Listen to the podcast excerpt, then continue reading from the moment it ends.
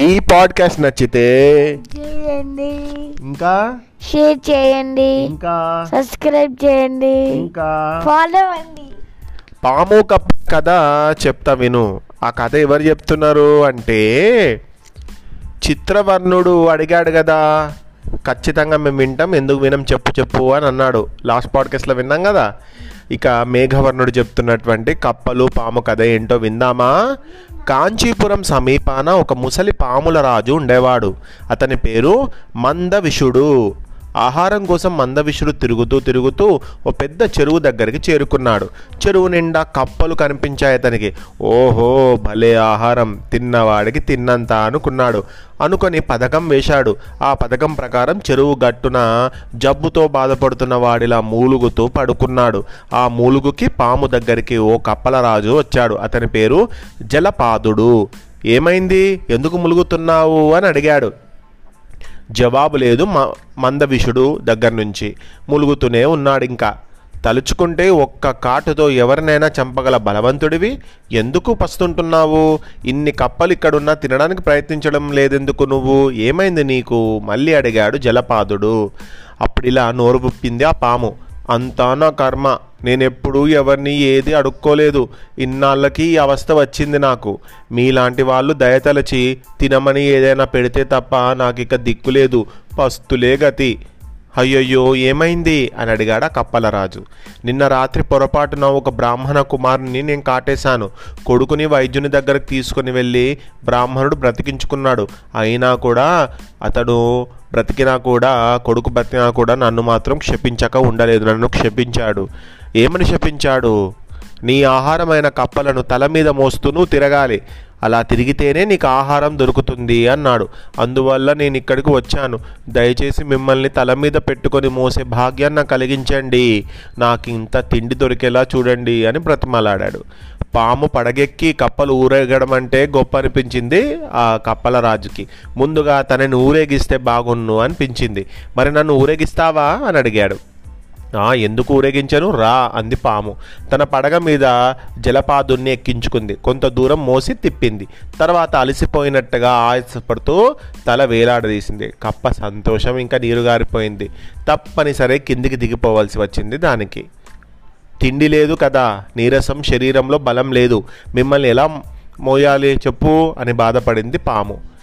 పడగెక్కి ఒకసారి తిరగగానే జలపాదుడికి ఏదో సాధించినంత సంబరం కలిగింది. అసలుకే కప్పలకు పాములకు పడవు మరి పాముని నెత్తి మీద కప్ప ఎక్కి వెళ్ళడం అంటే అదొక మామూలైన విషయమా? పడగెక్కి ఎప్పుడు ఊరెగుతుంటే ఆనందమే ఆనందం అనుకున్నాడు. అప్పుడు ఇలా అన్నాడు పాముతో నీకు ఆకలి వేసినప్పుడల్లా ఈ చెరువులో కప్పల్ని నీ కడుపు నిండా తిను. నా అనుమతి కూడా నీకు అక్కర్లేదు. తిన్న తర్వాత మాత్రం నన్ను నీ పడగ మీదకి ఎక్కించుకొని తిప్పాలి. ఏమంటావు? గొప్ప వరాన్ని ప్రసాదించావు చాలు. నా జన్మకిది చాలు అంది పాము. జలపాదుడు చూస్తుండగానే చెరువులోని కప్పల్ని కడుపు నిండా తింది. తర్వాత వచ్చి పడగ మీద జలపాదుని ఎక్కించుకుని ఊరేగించింది. పాముల రాజు మందవిషుని ఆలోచన ఫలించింది. అతడు చెప్పిందంతా నమ్మాడు కప్పలరాజు జలపాదుడు.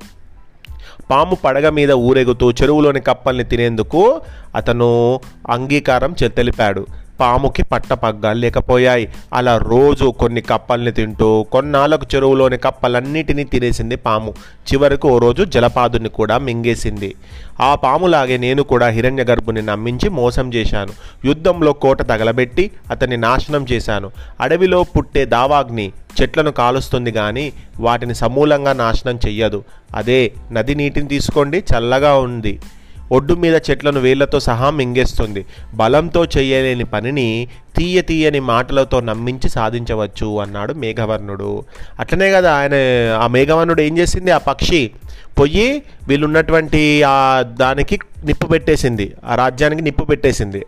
అంటే ఇతను నమ్మేసిండు ఆ రాజు. హిరణ్య గర్భుడు. అవునవును అన్నట్టుగా తలూపాడు చిత్రవర్ణుడు. కొద్దిసేపు మాటలు లేవు. అంతా ఆలోచనలో పడ్డారు. అదే సమయం అన్నట్టుగా కల్పించుకున్నాడు దూరదర్శి. సంధి విషయం మళ్ళీ ప్రస్తావించాడు.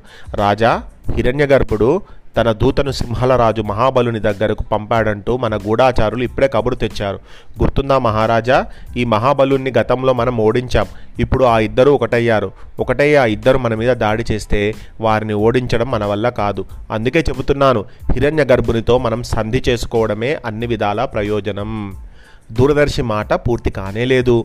ఓ చిలుక ఎగురుకుంటూ వచ్చింది అక్కడికి వేగంగా ఎగురుకుంటూ రావడంతో అలసిపోయిందేమో. ఆగాగి ఇలా చెప్పింది మహారాజా సింహలరాజు మహాబలుడు లేడు.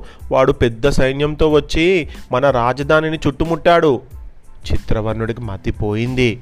చూసింది చూసినట్టుగా వివరంగా చెప్పు అని అడిగాడు. ఇందాక నేను పళ్ళ కోసం తిరుగుతుంటే పొలిమేరల్లో మన సరిహద్దు సైన్యం హడావిడి చూశాను. ఎందుకు హడావిడి పడుతున్నారంటూ చెట్టు చిటు చిటారు కొమ్మన కూర్చొని గమనించానంతా. దుమ్ము లేపుకుంటూ సింహలరాజు సైన్యం తరలి వస్తుంది బారులు తీర్చి కవాతు చేస్తుంది. ఆ సైన్యాన్ని చూసి ప్రాణభయంతో అటుగా ఉన్న పక్షులన్నీ ఎగిరి మన రాజధానిని చేరుకుంటున్నాయి. ఓ కొంగని ఆపి అడిగాను. ఏమిటిదంతా? అని. ఏమిటేమిటి? సింహాల రాజు మన మీదకి దండెత్తి వస్తున్నాడు అని చెప్పింది. అంతే తెలిసిన సమాచారాన్ని వెంటనే మీ ముందుంచాలని పరుగు పరుగున ఇక్కడికి వచ్చాను. అందుకే ఈ ఆయాసం మహారాజా అంది చిలుక. ఏ కారణం లేకుండా సింహలరాజు మన మీదికి దండెత్తి వస్తున్నాడు మహారాజా. పెద్ద సేనతో తరలి వస్తున్నాడు. పాపం మన సర సరిహద్దు సైన్యానికి ఏమాత్రం ఈ విషయం తెలియదు. దాంతోనే హడావిడి పడుతున్నారు అంది మళ్ళీ చిలక. చిత్రవర్ణుడి కోపం వచ్చింది. కళ్ళు ఎర్రబడ్డాయి. పెద్ద గొంతుతో అరిచాడిలా. పేరుకి మహాబలుడే కానీ మన మీద దాడి చేయబోయి చిత్తుగా ఓడిపోయాడు. అప్పుడు ఆ సంగతి మర్చిపోయినట్టున్నాడు. వేలాది సైన్యాన్ని యుద్ధంలో కోల్పోయి ఒంటరివాడైపోయాడు ఇదంతా మర్చిపోయాడా? బంధిద్దాం. అనుకునేంతలో పారిపోయాడు. పారిపోయిన వాడిని పట్టుకుని చంపడం యుద్ధనీతి కాదు. అందుకనే వదిలేశాం. వదిలేసిన పాపానికి ఇప్పుడు నా మీదకే దండెత్తి వస్తున్నాడా? రాని రాని వాడెంత వాడి సైన్యం ఎంత? పదండి చెబుదాం వాడి సంగతి. మన బలం ముందు మన సైన్యం ముందు వాడు నిలబలగలడా కావాలనే నిప్పుతో చెలగాటమాడుతున్నాడు ముందు దండెత్తి వచ్చిన సైన్యాన్ని మట్టు పెడదాం. ఆ తర్వాత సింహాల రాజ్యాన్ని చేజించుకుందాం పదండి అన్నాడు. చిత్రవర్ణుడు దారి తీశాడు. అతన్ని వారించాడు మంత్రి. తొందరపడవద్దు మహారాజా. జాగ్రత్తగా ఆలోచించండి. అంతా మీకే తెలుస్తుంది. ఇప్పుడు మన పరిస్థితులేం బాగోలేదు. మొన్నటి యుద్ధంలోనే మనం చాలా సైన్యాన్ని కోల్పోయాం. ధైర్యశాలి పరాక్రమవంతుడు మన సేనాని తామ్రచూడడు చనిపోయిన తర్వాత మన సైన్యానికి సరైన నాయకుడే లేకుండా పోయాడు. నాయకుడి సంగతి వదిలేస్తే ప్రాణాలొడ్డి వీరోచితంగా పోరాడగలిగిన వాళ్ళు ఇప్పుడు మన సైన్యంలో లేరు అన్నాడా మంత్రి. చిత్రవర్ణుడు అప్రయత్నంగా ఇక వెన వెనకడుగు వేశాడు. మహాబలుని మనం ఓడించిన మాట నిజమే కానీ ఇవాళ అతన్ని ఓడించగల శక్తి సామర్థ్యాలు మనకు లేవు. నిప్పుతో కాగిన నీరే పొంగి పొర్లి నిప్పును ఆర్పేస్తుంది. అర్థం చేసుకోండి పరిస్థితులు మారాయి. బండి చక్రంలా తిరుగుతూ కాలగతి మారుతుంది. ఒకప్పుడు పైన ఉన్నవారు కిందికి వస్తున్నారు. వస్తారు. తప్పదు. ఇదంతా నేనేదో మిమ్మల్ని భయపెట్టడానికి నన్ను నేను కాపాడుకోవడానికి చెప్పట్లేదు. దయచేసి ఆలోచించమని చెబుతున్నాను. సాహసం అన్ని వేళలా పనికిరాదు. మన బలాబలాల సంగతి తెలియకుండా ముందు కుదుకడం మనకే మంచిది కాదు. తనెంత బలవంతుడైనా ఒక రాజు పది మంది రాజులతో తగువ పెట్టుకోకూడదు.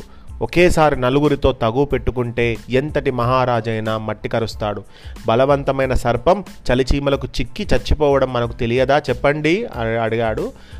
అని అన్నాడు ఆ మంత్రి. ఆలోచనలో పడ్డాడు చిత్రవర్ణుడు.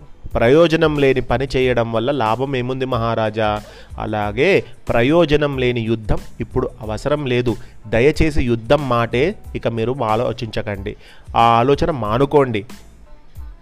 తెలివిగా ఆలోచించండి. కోపంతో రెచ్చిపోతే నష్టం అంతా ఇంత కాదు. కోపంతో ప్రేమగా పెంచిన ముంగీసను చంపుకున్న బ్రాహ్మణుని కథ తెలిసిందే కదా? అయినా మరొకసారి చెబుతాను వినండి అన్నాడు మంత్రి. మరి దేవశర్మ ముంగీస కథ ఏం చెప్పాడా మంత్రి అనేది నెక్స్ట్ పాడ్కాస్ట్లో విందాం.